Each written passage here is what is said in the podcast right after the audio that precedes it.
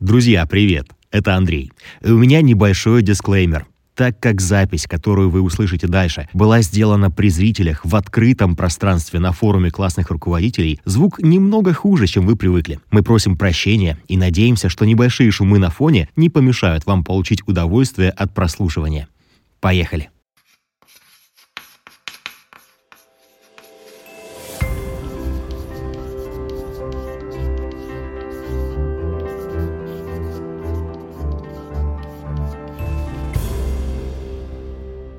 Друзья, всем привет. Меня зовут Надя Попудогла. Я издатель медиа про образование и воспитание детей МЕЛ. И мама мальчика, которому 11 лет, но он сейчас ходит в шестой класс. Самой обычной московской школы. А я Андрей Федотов, учитель английского языка, еще по совместительству блогер. И сейчас вы на открытой записи подкаста «Учитель нашего времени». Этот подкаст мы делаем вместе с э, учебным профилем «Сферум ВК». И я думаю, вы все знаете, «Сферум» — это закрытое образовательное пространство для педагогов, родителей и учеников – ну, а о чем мы говорим в этом подкасте? Мы говорим о современной школе, о том, как ее меняют технологии, вообще ритм, наш образ жизни и все, что происходит с нами так или иначе вокруг, технологически и не только. Как технологии могут помочь педагогам, родителям и ученикам, какие страхи с ними связаны. Ну и как вообще нам, наверное, всем быть на связи, потому что мы все время говорим, что школа — это все-таки триада, это школа как сообщество педагогов, родителей и детей. В общем, со всеми этими вопросами мы разбираемся разбираемся в нашем подкасте. И сегодняшний выпуск проходит при поддержке ВК-музыки. Там, кстати, есть много интересных образовательных проектов, поэтому приятного прослушивания,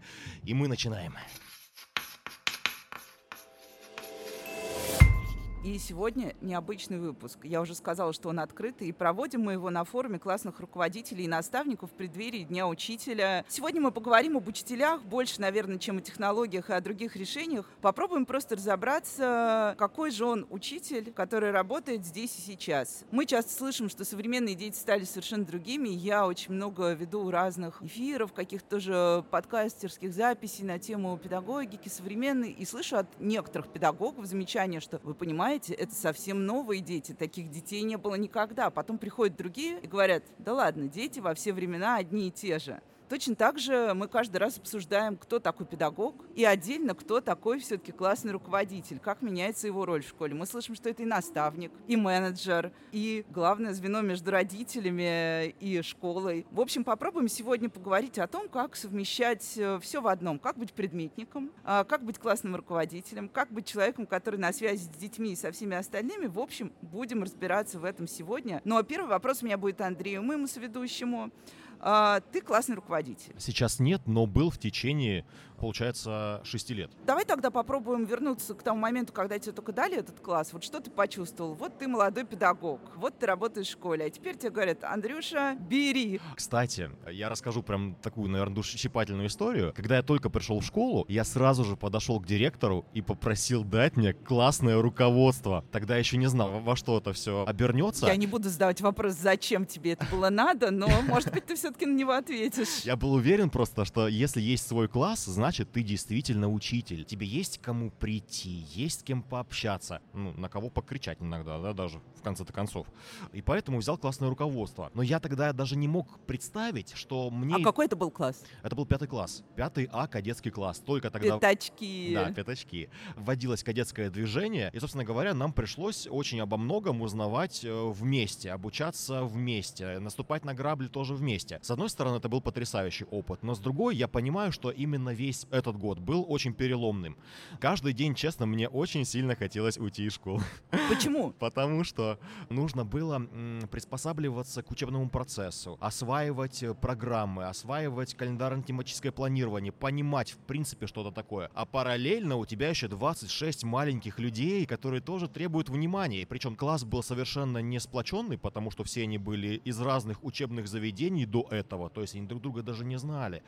Вот, и работа мне предстояла очень большая. Потом в моей жизни, собственно говоря, в рамках, наверное, окончания уже пятого класса появились наши ролики, с помощью которых получилось хотя бы немножко нащупать зачатки общего языка. То есть все твое блогерство началось вместе с пятиклассниками. Да, совершенно верно. Когда они переходили уже в шестой где-то в этот период. И я понял, что да, это то, что мне нужно, то, что меня заряжает, то, что помогает быть как-то вот на волне, то, что заставляет не унывать, когда я тогда работал в две смены и шесть дней в неделю. Это было очень сложно. Честно говоря, благодаря им, наверное, я и смог дожить в педагогике вот до этого дня и получать удовольствие еще от этого. Поэтому вот как-то так. Надежда, но мне хочется задать вопрос тоже тебе. Наверняка у тебя же тоже, да? В свои школьные годы был классный руководитель, и сейчас есть классный руководитель у твоего уже ребенка. Давай подумаем и сравним, в чем же сейчас разница между классным руководителем образца вот твоих школьных лет и современным? Но и тут, наверное, я буду немножко лудитом, но к этому нужна небольшая предыстория. Я училась в выдающейся школе с выдающимися педагогами. Тогда это была Московская школа номер 47. И когда меня спрашивают вообще, откуда я выросла, я говорю, что я выросла из своей семьи, из 47-й школы. И э, следующая была лучшая кафедра на историческом факультете МГУ. Вот это вот три истории, которые для меня важны. Мой классный руководитель, ее звали Анна Александровна, она до сих пор работает в школе. Мы до сих пор встречаемся общаемся. И это до сих пор человек, которому я могу рассказать важные вещи про себя. И теперь, естественно, эти важные вещи не только уровня, как я себя чувствую в школе, что мне нравится, что мне не нравится и так далее. То есть для меня это был очень близкий и очень важный человек, который вел наш класс, как раз взял нас пятачками. И в восьмом классе она ушла из нашей школы. Для нашего класса это была абсолютнейшая трагедия. Это просто был вот слом всего нашего. То есть за три года смогли так сродниться? Да, потому что мы вместе проводили выходные. Она постоянно общалась, при том, что не было еще ни сотовых телефонов, ничего, но мы все равно каким-то образом были все время на связи феноменальным. Она нас возила за город, тогда все было проще, не нужно было получать 150 это разрешений факт, на да. вывоз детей. Поэтому мы каждый выходные куда-то все вместе ехали. И она как-то очень ловко делала так, что очень разным. А у нас были в классе очень разные дети, и социально разные. В принципе, такие очень яркие индивидуальности. Я сейчас не про себя, я э, типичный середнячок. Не только про себя она умудрялась сделать так, что всем нам было хорошо друг с другом. Она, кстати, преподавала у нас русский язык и литературу, как это часто бывает. Вот классный руководитель э, русский язык и литература. Что касается классного руководителя моего ребенка сейчас здесь, я скажу честно, в начальной школе для меня каждый раз, когда мне нужно было как-то прокоммуницировать со школой, я готовилась два часа и выбирала правильные слова. И боялась классного руководителя примерно как я боюсь еще нескольких людей всего в мире. Их не так много много. Но зато в средней школе нам повезло. И я считаю, что для меня, как для родителя, классный руководитель в первую очередь человек, к которому я могу прийти с любой своей болью. Начиная от того, можно ли мой ребенок сегодня не придет в школу, потому что он себя плохо чувствует mm-hmm. и так далее и тому подобное. Я думаю, все родители узнают эту коллизию. И заканчивая какими-то сложными ситуациями, а они у нас тоже вот за год, ну так получилось, что были. И это человек, который позволяет мне чувствовать себя в школе комфортно, уверенно, как родителю, который прислушивается ко мне, который который при этом не прогибается под меня и не пытается пойти у меня на поводу, даже если я манипулирую. Это очень важно, потому что мы все немножко манипулируем в пользу наших детей, естественно, когда оказываемся на позиции родителя. И плюс ко всему, это человек, который упорядочивает нашу общую жизнь и рассказывает нам о том, что все-таки происходит с нашими детьми в школе, в которую мы не так часто можем зайти, как родители. Это вы все видите, все, кто собрался на этом форуме, видят школу каждый день. Я вижу исключительно ворота и турникет, как известно. Вот вот так примерно. Классный руководитель сейчас такой проводник, да, в мир того, что творится внутри школы. Мне кажется, да, и мне кажется, сейчас, ну, мы говорим про классное руководство, mm-hmm. но у меня есть ощущение, что принципе, вот в моем детстве моя мама никогда в жизни не общалась со школой. У меня не было двоек, ну, вернее, как, была один раз двойка, один раз ее вызвали в школу за то, что я заклеил замок жвачкой а, в кабинете литературы. Прошлое. Я не знаю, зачем я это сделала, у меня не было никаких проблем с литературой, но вот зачем-то однажды я это сделала в классе в шестом как раз, в кабинет классного руководителя. Наверное, хотела внимания. Моя мама никогда не общалась со школой, сейчас родители общаются со школой, несмотря на турникеты ворота, все равно намного больше. Однозначно. И вообще жизнь стала прозрачной точнее, классный руководитель — это тот человек, которому в 23.00 могут написать все, что угодно. Это классика. Классный руководитель первый, кто понесет ответственность за все. А дети тоже стали больше рассказывать, мне кажется, про школу. То есть они приходят и говорят родителю, смотри, случилось такое, давай, come on, в Москве, по крайней мере, это общая практика, иди-ка разберись. И родитель угу. такой, вперед, я пошел. Зачем пойти? Может, в министерство написать, да? Да, и вот классный руководитель — это прям вот такая вот связка. Если мы говорим, что, например, что чаты стали технологической связкой, родителей школы, то классный руководитель оказался, ну, как бы оператором всего этого процесса. Так и есть. Ну что, друзья, чтобы разобраться в теме классного руководства, сегодня мы пригласили в гости Александра Оджа. Александр – учитель истории и обществознания, призер конкурса «Педагоги города Москвы 2022», победитель конкурсов «Учитель ТикТок» и «Педагогический дебют». Александр, привет! Доброго дня, очень рад вас видеть. Андрей, Надежда. Первый вопрос сразу к тебе. А давай вспомним, как же ты стал классным руководителем? Когда это произошло и был ли ты к этому готов? И был ли это пятый класс? Да, был ли это У пятый меня класс? это был седьмой, седьмой Э, эрудиты.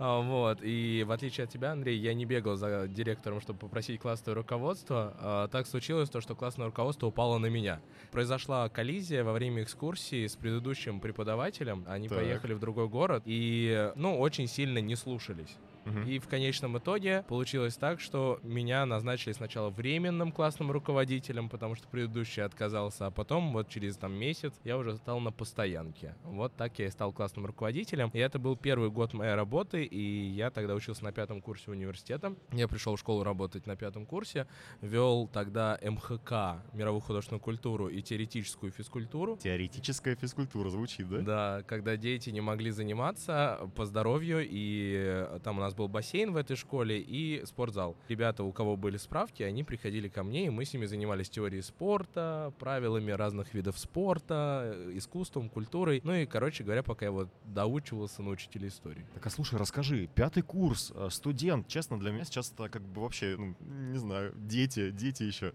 ну, по меркам педагогики. И сразу, грубо говоря, дали ну, довольно сложный класс, от которого уже отказались. Каково это было? Зачастую приходят, да, дети, практиканты, учителя молодые, их не воспринимают классы очень многие, а тем более седьмой, это уже такие подростки. Да, возраст. да, это было так, но мне очень понравилось, пришла а, руководительница родительского комитета Маргарита Александровна, как сейчас помню, она пришла в пустой кабинет ко мне, ну, знакомиться, типа, Подготовить «Кто тебя морально, да?» такой? Вот, и говорит, ну ладно, не переживайте, мы вас поддержим. Ну, все, все будет нормально. Мгм. И это правда было так. Меня очень поддержали родители, они, видно, провели работу с детьми, то, что у вас это вторая попытка. Вот, и мы душа в душу начали, и уже в конце следующего учебного года мы тоже поехали на экскурсию в другой город. Так что все было нормально. И там все прошло как нужно. Да, все прошло как нужно, потому что я сидел с ними до ночи, играли мы в настолке, и я просто пытался их вымотать, чтобы они ничего не начали куролесить после того, как мы разойдемся спать. Вот он реально рецепт. И тут я вспомнила свое прошлое, потому что у меня тоже в университете была педагогическая практика. Меня сослали на третьем курсе в школу, в одну из школ на Ленинском проспекте в Москве. Дали мне восьмиклассников. Вот. Я при этом весила килограмм 20, наверное, в тот момент. И, в общем, выглядела, ну, Моложе, чем они, да, наверняка. большая часть э, мальчиков в этом классе была выше меня. И, в общем, мой первый урок начался с того, что половина людей, ну тогда еще нельзя было надеть наушники и натянуть капюшон толстовки на голову. Это удобно. Но примерно то же самое все сделали, то есть все просто легли на парты, закрыли глаза, и когда я сказала, что у нас будет безумно интересная тема, средневековая история России, все начали Уже зевать. зевать, да, да, да, да. Вот, на самом деле практику-то я свою провела нормально, и, в принципе, у меня с детьми в итоге были, ну, норм отношения. Я для себя сразу решила, что я не пойду в школу, потому что вот эта вот сонастройка с 30 детьми, а это был очень большой класс, мне давалось сложно, тяжело и была большим вызовом. Вот все-таки ты так описал, как будто все было хорошо. Но неужели у тебя никто вот не ложился на задней парте и не думал, ой, да какой-то пятикурсник, сейчас мы его быстро продавим и Мгм. будет прыгать под нашу дудку. Когда я пришел на пятом курсе в школу, мне дали даже нагрузку. У меня была 18 часов нагрузка. Мой научный руководитель, руководитель практики, у меня была педпрактика первая на пятом курсе. То есть вы учились на ИСФАКе, у вас на третьем курсе была педпрактика, да? А я вот дожил до пятого, и у меня наконец-то была практика. И мне сказали то, что нам пренебречь тем, что ты работаешь в школе, ты должен защитить практику там, где она проходит по документам. А, Но единственное, меня сжалились, нужно было всего лишь один урок провести, не 12, а всего лишь один урок, значит, прибежать. И школа находилась жутко далеко. То есть так получилось то, что я провел первый урок в школе, где я работал, отпросился и побежал на четвертый урок в другую школу. Ну, ехать, наверное, было часа полтора.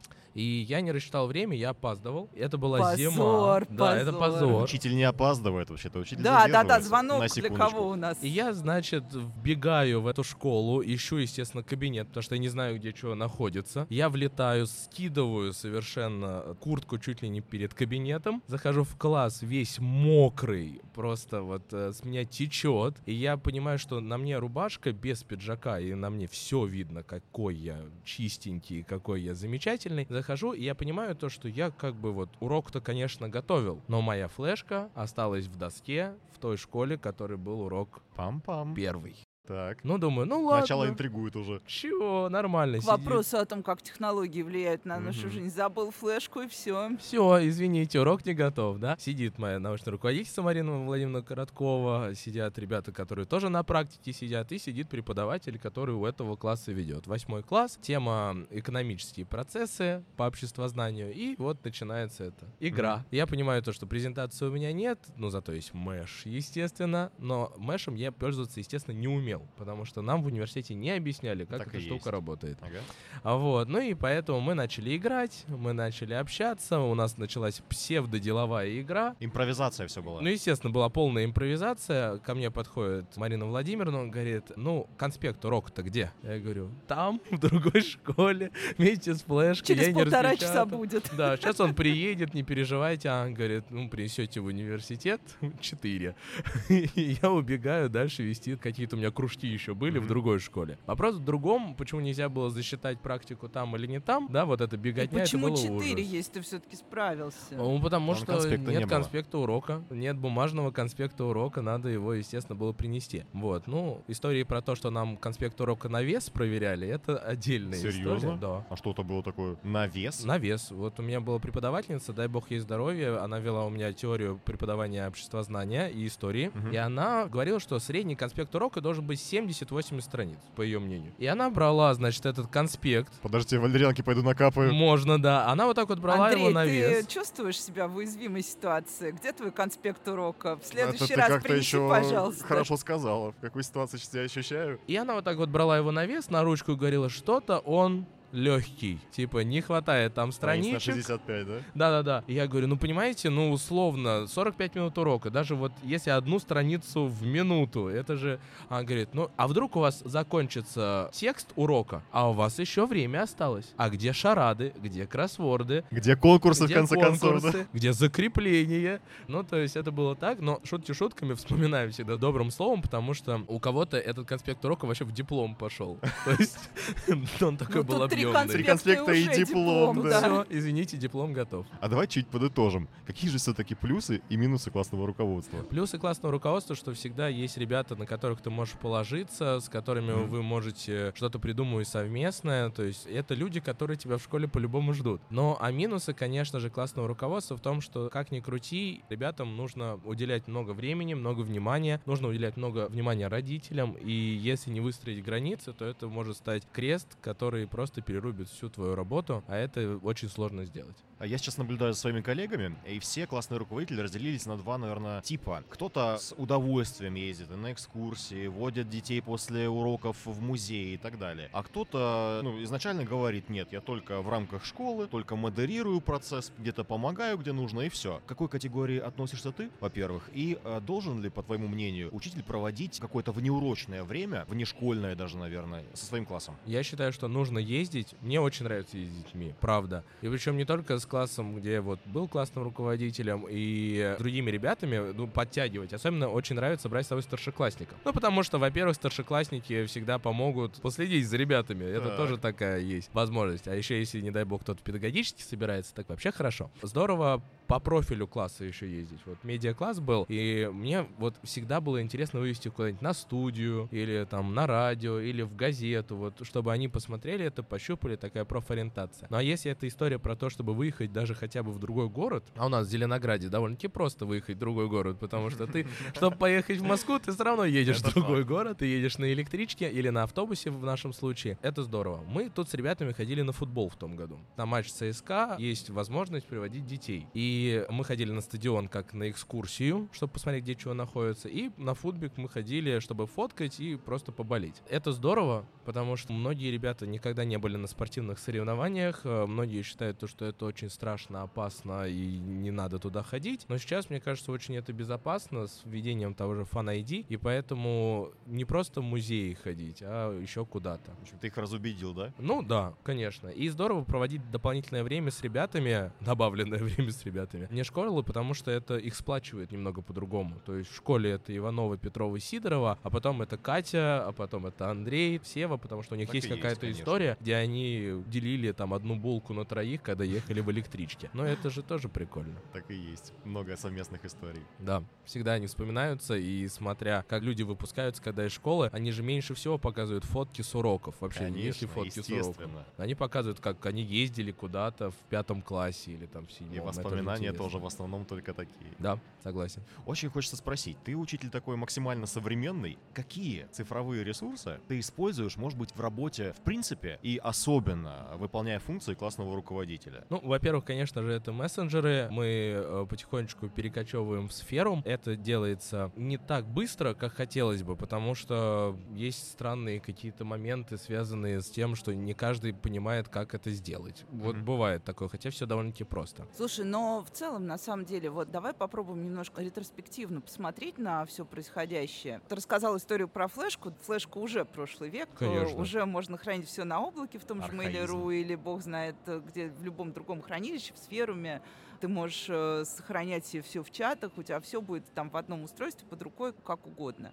Но изменилась же не только вот э, технологическая оболочка всего процесса, изменились и сами подходы. Вот если бы ты сравнивал классное руководство свое здесь и сейчас, и, например, 10-летней, 15-летней давности, если попробовать сформулировать, что принципиально изменилось, вот какими-то короткими такими буллетами. И что делать тем, например, педагогам, которые, знаешь, вот исторически уже много лет тащат это классное руководство, и я не обесценивающе использую Мгм. слово «тащат», но просто вот ты уже в этой системе, ты чувствуешь себя немножко как бы не отвечающим времени, но не знаешь, что сделать. А, Во-первых, изменился институт старостатства. То есть, если лет 10-15 в каждом классе был староста, то сейчас, мне кажется, практически старост и нет. Кстати, это очень плохо. А во-вторых, э, изменилась функция классного руководителя. Если раньше он больше отвечал за воспитание и за обучение, вот определенную связь с родителями, то теперь он связь эту поддерживает по гигиене, дисциплине, поел, не поел и все такое прочее. И третье, конечно, что изменилось, я считаю, что раньше классный руководитель имел больше возможностей неформального общения, как ни странно, без каких-то предрассудков. И если получается так, то что вы уже давно классный руководитель,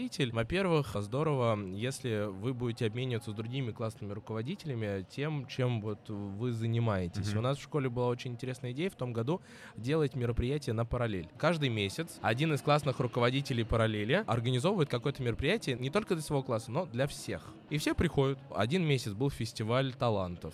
Все Мгм. пришли, вроде как мероприятие было, но затратил силы один классный руководитель, к примеру. В другом месяце был Brain Ring. Что-то массовое, да, такое Массовое. интересное? И произошла вот работа на сплочение параллелей. Мгм. Это связано с тем, что если раньше очень часто класс всю жизнь, он там в пятом классе был 5 А, и вот он до 11 А прожил, они даже составом не менялись, то теперь же постоянно меняются дети в классах, и чтобы им переходить из класса в класс было удобнее, делают общие мероприятия на параллель. Очень интересно. Так что здорово вылезти чуть из своего класса и посмотреть, что вот в других Мгм. происходит. Александр, расскажи, пожалуйста, еще. Понятно, что классный руководитель следит за своими детьми, детьми своего класса. Сейчас все, ну, довольно уж долгое время активно постят э, в сети что-то. Обязан ли или должен ли классный руководитель следить еще за этим процессом, за тем, что ребенок все-таки выкладывает? Желательно. У меня будет ремарка. Мгм. Вот в прошлом году мы получили такое сообщение от классного руководителя моего ребенка. Уважаемые родители, дети создали альтернативный чат класса. Давайте попробуем. Ну, чат был действительно безобразный. Я когда его открыла, я, в общем, не лезу в телефон своего ребенка, считаю, что у него есть право на какую-то минимальную личную жизнь. Достаточно, что я вижу отметки в мэш. И фраза, когда я До его того, открыла. как он вернулся из школы с дневником. Да. Ну, в общем, я открыла чат, чат был ужасный, там практиковали исключение детей, ну, в общем, вот весь этот микрокибербуллинг, Ну, который мог себе, да, позволить дети в этом возрасте. Чат удалили и так далее и тому подобное, но в целом осадок-то остался. Конечно. Да еще какой. Честно, я не знаю, что делать в подобных случаях, потому что я уверен, то, что у детей есть альтернативные чаты, чат чатов, но им же никто не запрещает тут там по какой-то дружбе составать чат. Еще Главное- один чат богу чатов, как говорят у нас в медиа, когда предлагают создать очередной чат по очередному проекту. Мне Да. кажется, он ими питается. А вот. И так получается, что, во-первых, это раз история, а я еще с другой встретился историей, что есть сообщество, паблик, в котором выкладываются неудачные фотографии друг друга. Именно в Это рамках очень класса своего. распространенная как раз И практика класса. буллинга, да. Да, и из других классов, Мгм. и даже вообще по району. Ничего себе. То Более есть это- того, есть паблики, посвященные конкретным детям, когда выкладывают последовательно фото одного ребенка. Часто родители об этом даже не подозревают, потому что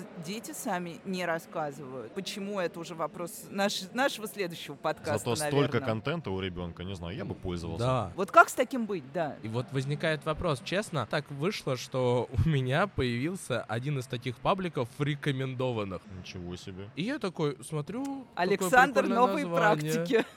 И я такой, о, посмотрю-ка я. Они же лайкают друг друга, а они у меня есть в друзьях. Ага. Тоже очень важный момент. Ребята же сами себя не называют, как в журнале называется, Мгм. да? То есть у них есть псевдонимы. Конечно. И у меня уже даже была запись такая на бумажечке, кто какой псевдоним имеет, чтобы вообще понимать. Такая записная книжка. Кто все Амбарная эти люди? книга. Просто это связано с тем, что ребята пишут в ВК, к примеру, какой-то вопрос, а это, к примеру, Егор Иосифович. Я понимаю, что Егор-то нет в классе, это раз, во-вторых, Иосифович тем более нет. Ну, то есть надо было понимать, кому я отвечаю. И у меня вылез один из таких пабликов рекомендованных, я начал смотреть. Но мне интересно, что ты сделал. Я, когда у нас, к сожалению, произошел такой момент, что выложили фотографию одного мальчика вот в такой районный чат, и он начал подозревать, что это сделали одноклассники, я сначала их собрал, вот тех, с ними серьезно поговорил, начал говорить про административную ответственность и все такое прочее, и тут я понял, что я иду по неправильному пути. То есть это бредятина полнейшая, и я понял, что проблема-то в том, что человек не принимает себя. То есть его выложили в какой-то паблик, очень кривая фотография, и он за это переживал. Нужно поговорить насчет того, что да, выложили, Классный подход. да, типа, ну, ты плохо получился на этой фотографии, да, обидно. Но, прикинь, тебя сфоткали, тебя пытаются пропиарить там каким-то образом. Мгм. Ну и ладно, да, получаются такие стрёмные фотографии. И мы потом фоткались специально стрёмно. Ну, прям вот криво. Ну, слушай, классный подход. Вот с какими-то такими моментами. Я его не сам придумал, я вот просто спросил у коллег, у старших, у взрослых, а они говорят, ты пытаешься не болезнь вылечить, а симптом убрать, Так чтобы никто есть. не Да, выкладывал. Да, совершенно верно. А нужно убрать болезнь того, что человек переживает из-за этого симптома. И я такой прям преисполнился немножечко. И мы вот поговорили насчет того, что да, сейчас каждый может сфотографировать, да, ты будешь кривой косой, но, к сожалению, это есть, и тебя не будет силового поля, чтобы никогда этого не было. Вопрос сейчас будет к вам э, обоим, наверное. Я езжу на работу на автобусе. Это полчаса моей утренней спокойной жизни. В автобусе я всегда промышляю подсматриванием за окружающими людьми, потому что мне интересно медиапотребление. А где еще, как не в автобусе, ты увидишь, что читают и как люди. И недавно я ехала в автобусе, где было очень много людей, подсматривала по неволе, потому что ты, как селедка, там спрессована в этой банке. Рядом со мной стояла женщина. Она листала публикации на одной известной рекомендательной платформе. И там как раз была публикация учителя и тоже обществознание, мне кажется. Весело объясняя обществознание. Ну вот а-ля like this видео какое-то. И она его смотрела, смотрела. Я была прижата к ней, тоже смотрела. Ну, звук я не слышала, она была в наушниках. Но когда видео закончилось, она сказала, превратили школу в балаган. Вот. Вы оба ведете блоги. Это и ТикТок, это и паблики в ВК у вас есть. У вас там тоже балаган. Давайте объяснитесь со всеми женщинами, которые едут со мной утром в автобусе и недовольны тем, что вы ведете соцсети. Зачем, как, почему? Саш, все, стали ушли. Ну, ладно, спасибо, было очень приятно. А теперь объясняемся по очереди. Да, слушайте, я даже не знаю, честно, стоит ли что-то объяснять, потому что, ну, у меня такой формат взаимодействия. И с действительностью педагогической, то есть в первую очередь я делаю это для себя. И сейчас, когда на форуме подходят, да, сотни людей сфотографироваться и говорят спасибо за то, что мы это делаем, а в первую очередь-то я это делаю для себя, я делаю это для детей, потому что мы коллаборируемся, мы общаемся, мы получаем удовольствие, это помогает мне не выгорать, помогает, более того, получать удовольствие еще от деятельности, говорить с гордостью о том, что да, я работаю в школе, и я получаю удовольствие, и говорить об этом, мне кажется, могу бесконечно. И как-то вот сейчас оправдываться по поводу того, что вот кто-то считает это балаганом э, и клоунадой, ну, честно, даже не знаю. У кого-то свои подходы, да, подходы у всех разные совершенно. У меня с Александром совершенно разные подходы, учитывая да, даже то, что мы в медиапространстве вместе находимся. Я нашел себя в этом. А для кого-то формат достойный, да, например, преподаватель с суровым взглядом у доски с мелом такие преподаватели тоже есть и с потрясающими результатами. Они реализуют свою деятельность именно так. Я справляюсь с другими способами. Мне это нравится. Александр, передаю слово. Спасибо, Андрей.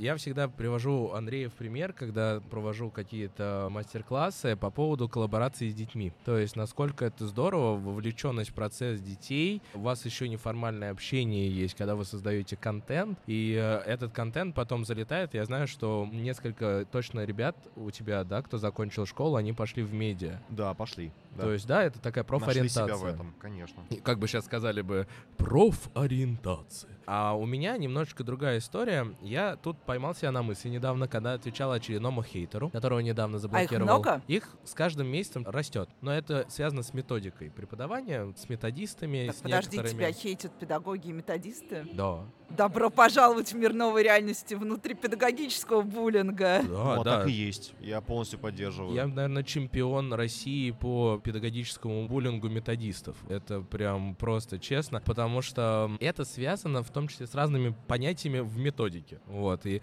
мы, к примеру, даже иной с некоторыми педагогами, которыми спорим вот в комментариях, мы на слово «тема» по-разному даже вот. Тема. Тема урока или тема раздела. А может быть, это микротема урока. Ну, то есть это отдельный разговор. То есть, ну, мы спорим. Но я чего радуюсь всегда? Я понимаю, что в видео за 60 секунд я не объясню тему урока, да, и я не стараюсь это делать, то есть это будет уже инфо-цыганством. Но моя главная задача сделать познавательный интерес ребенка, что он дома пришел из школы, листает ленту, и кроме того, то, что он видит котиков, э, кто-то выбрасывает бомбочку из окна, пытается доширак разукрасить мелком. Новый трек Вали. Карнавал. А, да, но это отдельная история. И он такой видит меня, который говорит, привет, это 60 секунд событий лени личности из мировой истории. Сегодня я расскажу, что такое карт-бланш. И он так хотя бы он немного застрянет на несколько секунд, потом он начнет смотреть, у него появится какой-то познавательный интерес, может, к истории, к русскому языку, литературе, к иностранным языкам. И оп, и он зацепился, и пошло-поехало, дай бог. И отдельная моя радость, когда во время урока кто-то начинает рассказывать факт какой-то исторический, который он точно взял из моего видео. Ну, не в смысле того, что он подхалимничает, Мгм. а в смысле вот там Он посмотрел пытаемся и запомнил, да? и запомнил. И он уже не помнит то, что он это видел Мгм. в моем видео, потому что он как-то по-своему это рассказывает. Конечно. А я просто по тексту начинаю вспоминать, ага, я примерно такой же оборот речи использовал. И я специально не акцентирую на этом внимание. Такой, да, молодец. На себе в голове пунктик галочку поставил, да? Yes, кому-то зашло. Правильно я понимаю, что вот отвечая хейтерам, методистам и не только им, то по сути мы сейчас не говорим про образовательный процесс, мы говорим про крючки интереса такие, которые ты просто забрасываешь в той форме, в которой тебе удобно, и там кто-то из педагогов забрасывает их без социальных сетей и умеет с этим справляться, а у нас просто вот такая реальность, и мы почему бы ее не использовать? Именно. Ну, правда, это то же самое. Я очень часто привожу пример с электричеством. Ну, электричество — это же опасная штука. Так. Ну, от электричества погибает в нашей стране огромное количество людей каждый год. Ну, кто-то пальцы в розетку засунул, кто-то на оголенный провод залил и так далее. Это страшная вещь. Вы представьте то, что придет человек и скажет, слушайте, товарищи учителя, это же опасная штука. Надо перестать использовать электричество в школах. И мы скажем, ну что за бред? То же самое социальные сети. Э, ну, тоже, да, опасная штука, если пользоваться ею не знаючи. И будет странно, если скажут, ни в коем случае не используйте. Вот, поэтому здесь важно делать это качественно, продуманно, и вопрос в другом, насколько информация будет качественная. Это еще отдельный разговор. Тут у меня такой еще вопрос тоже к вам обоим. Так. А Раз вы с такой активной репрезентацией в соцсетях люди, ну вот я не публичный человек, но я все равно сталкиваюсь с вещами, которые так или иначе связаны со мной, которые люди пытаются узнать обо мне через Мгм. соцсети. У меня крошечные соцсети, никому не интересные, там дети, кошки, собаки и завтраки, но тем не Классика, менее. классика. Вот. И один раз я была, извините, в баре с друзьями. Вот. Я выложила сторис в одну из соцсетей и получила комментарий. И он был тоже от представителей педагогического сообщества, которые на меня подписаны, потому что иногда приходится все-таки с медиа общаться, так или иначе. Все сводилось к тому, какой пример вы подаете подрастающему поколению. Вы же главный редактор медиа про образование. Я поняла, что раз я главный редактор медиа про образование, я, очевидно, должна закрыть все соцсети. Не дай бог не выходить за периметр безопасности своего двора. Нет, во дворе тоже могут снять. Могут, конечно. Вот. И я немножко задумалась о том, вот как быть педагогом. Вот забавно мне московский директор Павел Карпов рассказывал, что он каждый раз, когда пытается перейти дорогу на красный свет, думает о том, что нельзя этого делать, потому что рядом может стоять его ученик или родитель, который потом расскажет, а видели, Павел-то дорогу на красный каждый раз перебегает. И Вот э, открытость в соцсетях, где то, что вы не показываете, сознательно ли это решение? И было ли так, что вот проникали вот в вашу жизнь с какой-то другой стороны? Не с той, где вы выложили прикольное видео, что такое карт-бланш, тут все понятно. Тут два момента по поводу красного света. Я, когда пришел работать в школу, я постоянно перебегал на красный. И моя супруга, она тогда тоже работала в школе, говорит, в смысле ты какой пример детям подаешь? Стой, как вкопанный, пока не загорится зеленый. Поэтому, слава богу, я хожу по этому белому свету до сих пор не сбитой машиной. Вот. Да, есть вещи, которые не выкладываю, честно. Я иной раз люблю поиграть в волейбол или там с друзьями что-то вместе сходить, э, куда-то отдохнуть. Я думаю, просто не нужно выкладывать. Ну, честно. Не в смысле того, то, что я что-то стесняюсь, но просто у нас такое представление об учителе, оно закреплено из поколения в поколение. Но здесь очень интересный момент произошел позавчера. Как лектор общества знаний я часто читаю лекции в силовых структурах. И меня направили прочитать лекцию про историю в управлении внутренних дел. Я прихожу, читаю лекцию, все хорошо, и потом бегу на уроки. Прибегает ребенок, шестиклассница, девочка. Ура, вы успели, вы пришли. Я думала, что вы не придете на урок. Прям обнимает. Я говорю, а почему я не должен был успеть на урок? Мне мама прислала фотку, вы в милиции. Оказалось то, Вот что у нее работает мама как. В Так полиции. она уже пустила это слушок по всей школе. Что историк тоже в полиции? Конечно. А Александр наш перебежал все-таки на красный, Да-да-да. забрали. Забрали. Вот, она присылает фотку своему ребенку. Смотри, твой историк, короче говоря, у меня, У меня. типа, на работе. И, наверное, он на урок сегодня не И придет. ближайшие 15 суток тоже, да? Да-да-да. А как дети передают информацию? Она сказала в классе, Сан Саныч в полиции, типа, урока не будет. И, короче говоря, это по классу пошло. И директор такой уже читает в чате учительском. А Сан Саныч-то наш все. Все, Там уже на. HeadHunter объявление, ищем историка. Да, ну а что, все, до свидания. Вот, это второй момент. Бывает, информация не так толкуется. Поэтому, честно, да, после нескольких случаев я иной раз смотрю на тот пост, который я выкладываю, на ту фотографию, которую я выкладываю. Здесь на меня сказалось очень сильно время, когда я отвечал в школе за соцсети. Я теперь на пост смотрю под определенным углом.